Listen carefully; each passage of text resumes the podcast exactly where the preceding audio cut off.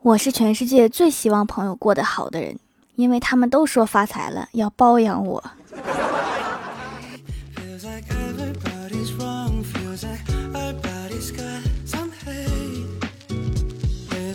Hello，蜀山的土豆们，这里是全球首档古装穿越仙侠段子秀《欢乐江湖》，我是你们萌逗萌逗的小薯条。上周末被叫去加班，结果没啥事儿又不能走，只好看美剧解闷儿。公司领导看到了就训我说：“到公司不干活看美剧，公司的店不用钱吗？”本来心情就不好，我就急了，我说：“你让我加班，给加班费吗？”然后领导也急了，把后面几季全都给我剧透了。好狠的老板！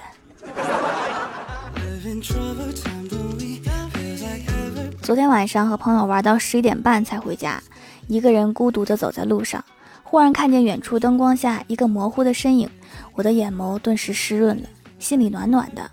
这么晚了，他还在小区门口等我，这就是我一生最爱的人，我的父亲。就是他手上拿的棍子让我有点尴尬。老爸，咱们有事好好谈行吗？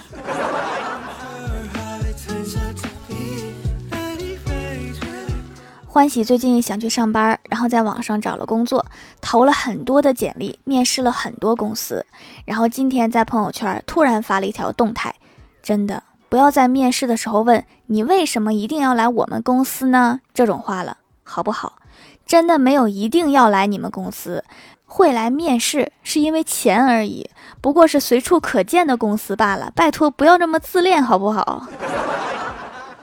确实说出了大多数应聘者的心声。最终千选万选，在招聘信息中看到一个月薪两千到两万的公司，心想这个公司的发展空间挺大呀。于是面试成功去上班，干了一个月，发现整个公司除了老板能赚两万，没人能拿到超过两千的工资。老板画的饼永远都是又大又圆。上周公司举办相亲大会，李逍遥被安排跟一个女生一起吃饭。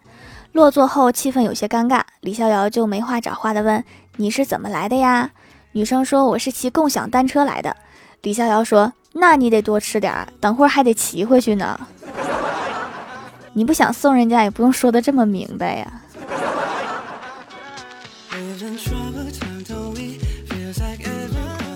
小仙儿跟我聊天说，有一个公式可以算体重是不是超标，就是体重千克数除以身高米数的平方。说完之后，我默默地算了一下自己的体重，突然发现。我想要达到标准体重，还得再长高十厘米。我不信这个公式一定是骗人的。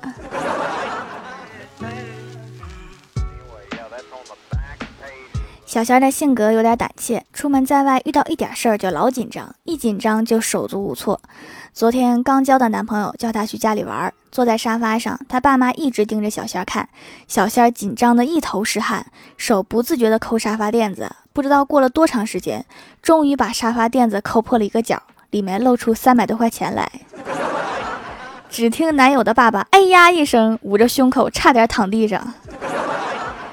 第一次来就让未来的公公婆婆们破费，看来八成是要黄啊。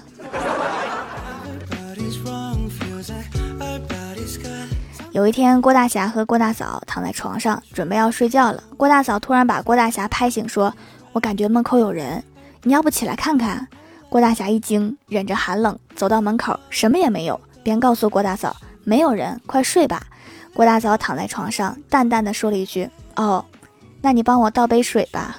”好手段呀，做好笔记，以后要考的。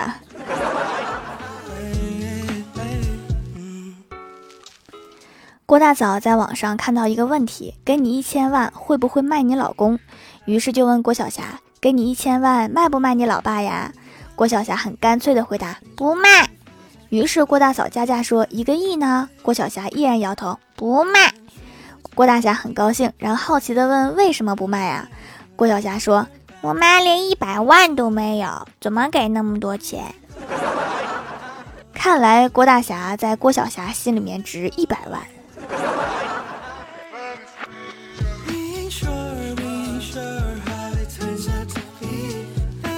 郭晓霞在学校喜欢一个女生，于是跟女生表白，问她跟你谈恋爱有什么要求吗？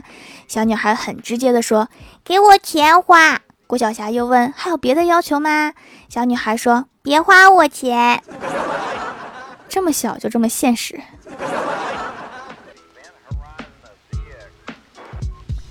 郭大侠在单位跟我吐槽说，希望有个男的因为受不了女朋友的家暴而跳河自杀，然后轰动全国，然后郭大嫂就可能会突然明白，对我要用温柔的方式进行沟通。我摇头说，你想多了，女朋友一般都会说，你看那谁谁谁不听女朋友的话，然后他就死了。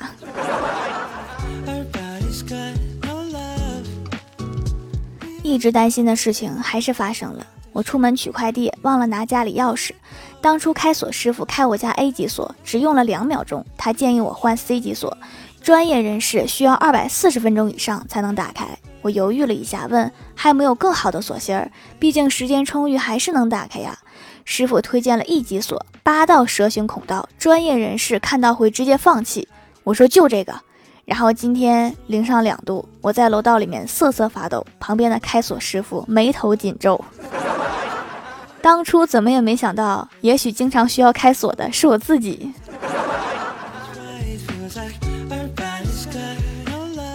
刚刚我哥的女友给我哥打电话，问他干嘛呢？我哥在打游戏，但是不敢告诉他，因为他对象不让他玩，玩起来就没有时间理他了。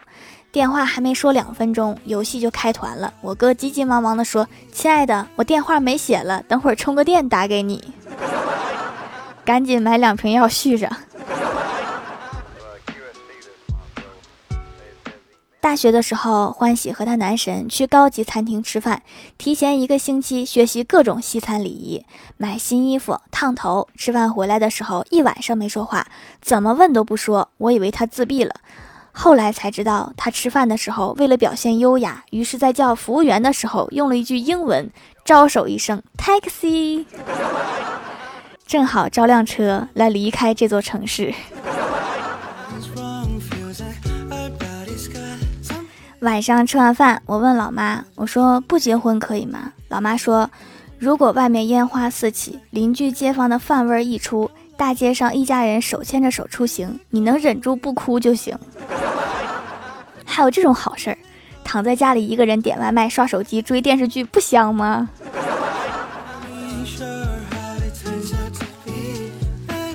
？Hello，蜀山的土豆们，这里依然是带给你们好心情的欢乐江湖。点击右下角订阅按钮，收听更多好玩段子。在微博、微信搜索关注 NJ 薯条酱，可以关注我的小日常和逗趣图文推送，也可在节目下方留言互动，还有机会上节目哦。下面来分享一下听友留言。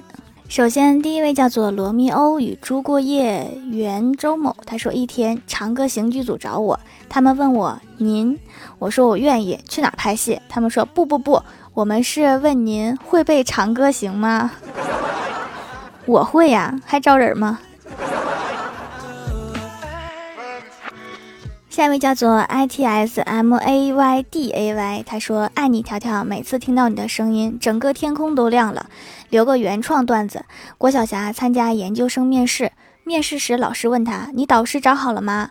郭晓霞略有心虚说：“找过啦，准备报薯条教授。”面试老师抬头说：“哦哦，那你见过他没？”郭晓霞强装镇定地说：“见过呢，都聊过好几回啦。”面试老师微微一笑说：“我就是你要报的薯条老师。”郭晓霞只想找个地缝钻进去，要不换个学校吧。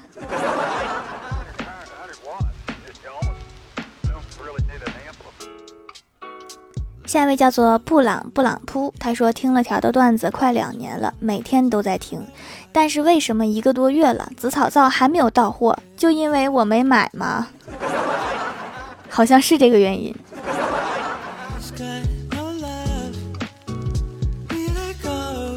下一位叫做月光篱笆，他说因为一直出差，收快递不方便，回家赶快去条条店里买手工皂，店里每样买了一块，随便拿了一块就用了。这宝石也太好了吧，摸起来又弹又滑，还嫩了呢。这是什么神仙手工皂？再囤一波。家里的七瓶洗面奶都淘汰给老公了，还是用条条的皂皂舒坦。七瓶啊，你老公一天得洗多少次脸才能用完？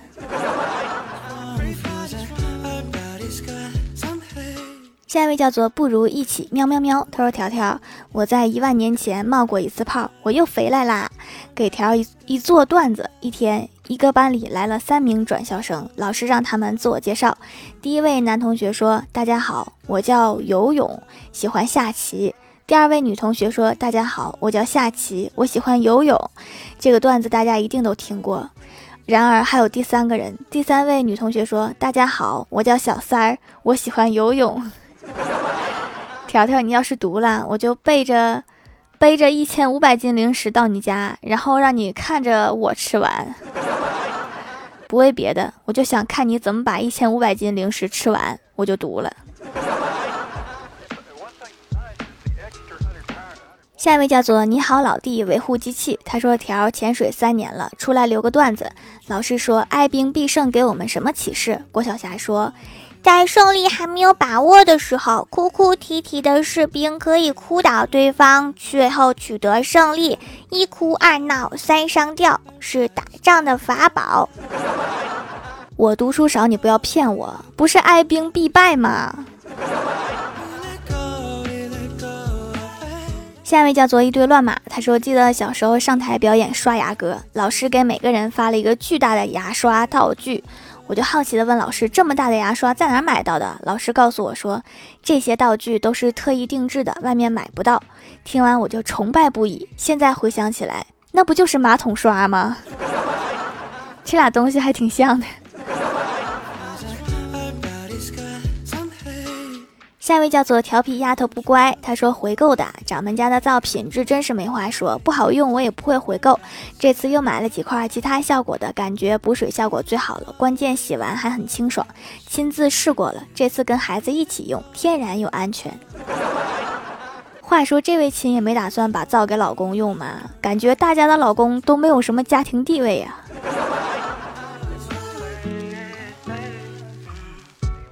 下一位叫做慕容洛暖，他说：“你这个段子如果没猜错的话，应该是孙悟空和六耳猕猴几乎一模一样，只有唐僧能辨认出来。唐僧说为师想吃桃子，于是六耳猕猴和孙悟空同时变成了桃子。唐僧抓住那个猕猴桃。你这个段子全是错字啊，感觉我在批改作文。”下一位叫做 Hello 蔚然烟火，他说同是一块石头，一半做成了佛，一半做成了台阶。台阶不服气的问佛说：“我们本是石头，凭什么人们都踩着我而去朝拜你呢？”佛说：“因为你只挨了一刀，而我却经历了千刀万剐、千锤万凿。”台阶沉默了。的确，人生亦是如此，经得起打磨，耐得起寂寞，扛得起责任，肩负得起使命，人生才会有价值。第二天，台阶又来找佛，说：“这是我的朋友切菜板，您给个说法。”路选错了，再努力也是白搭。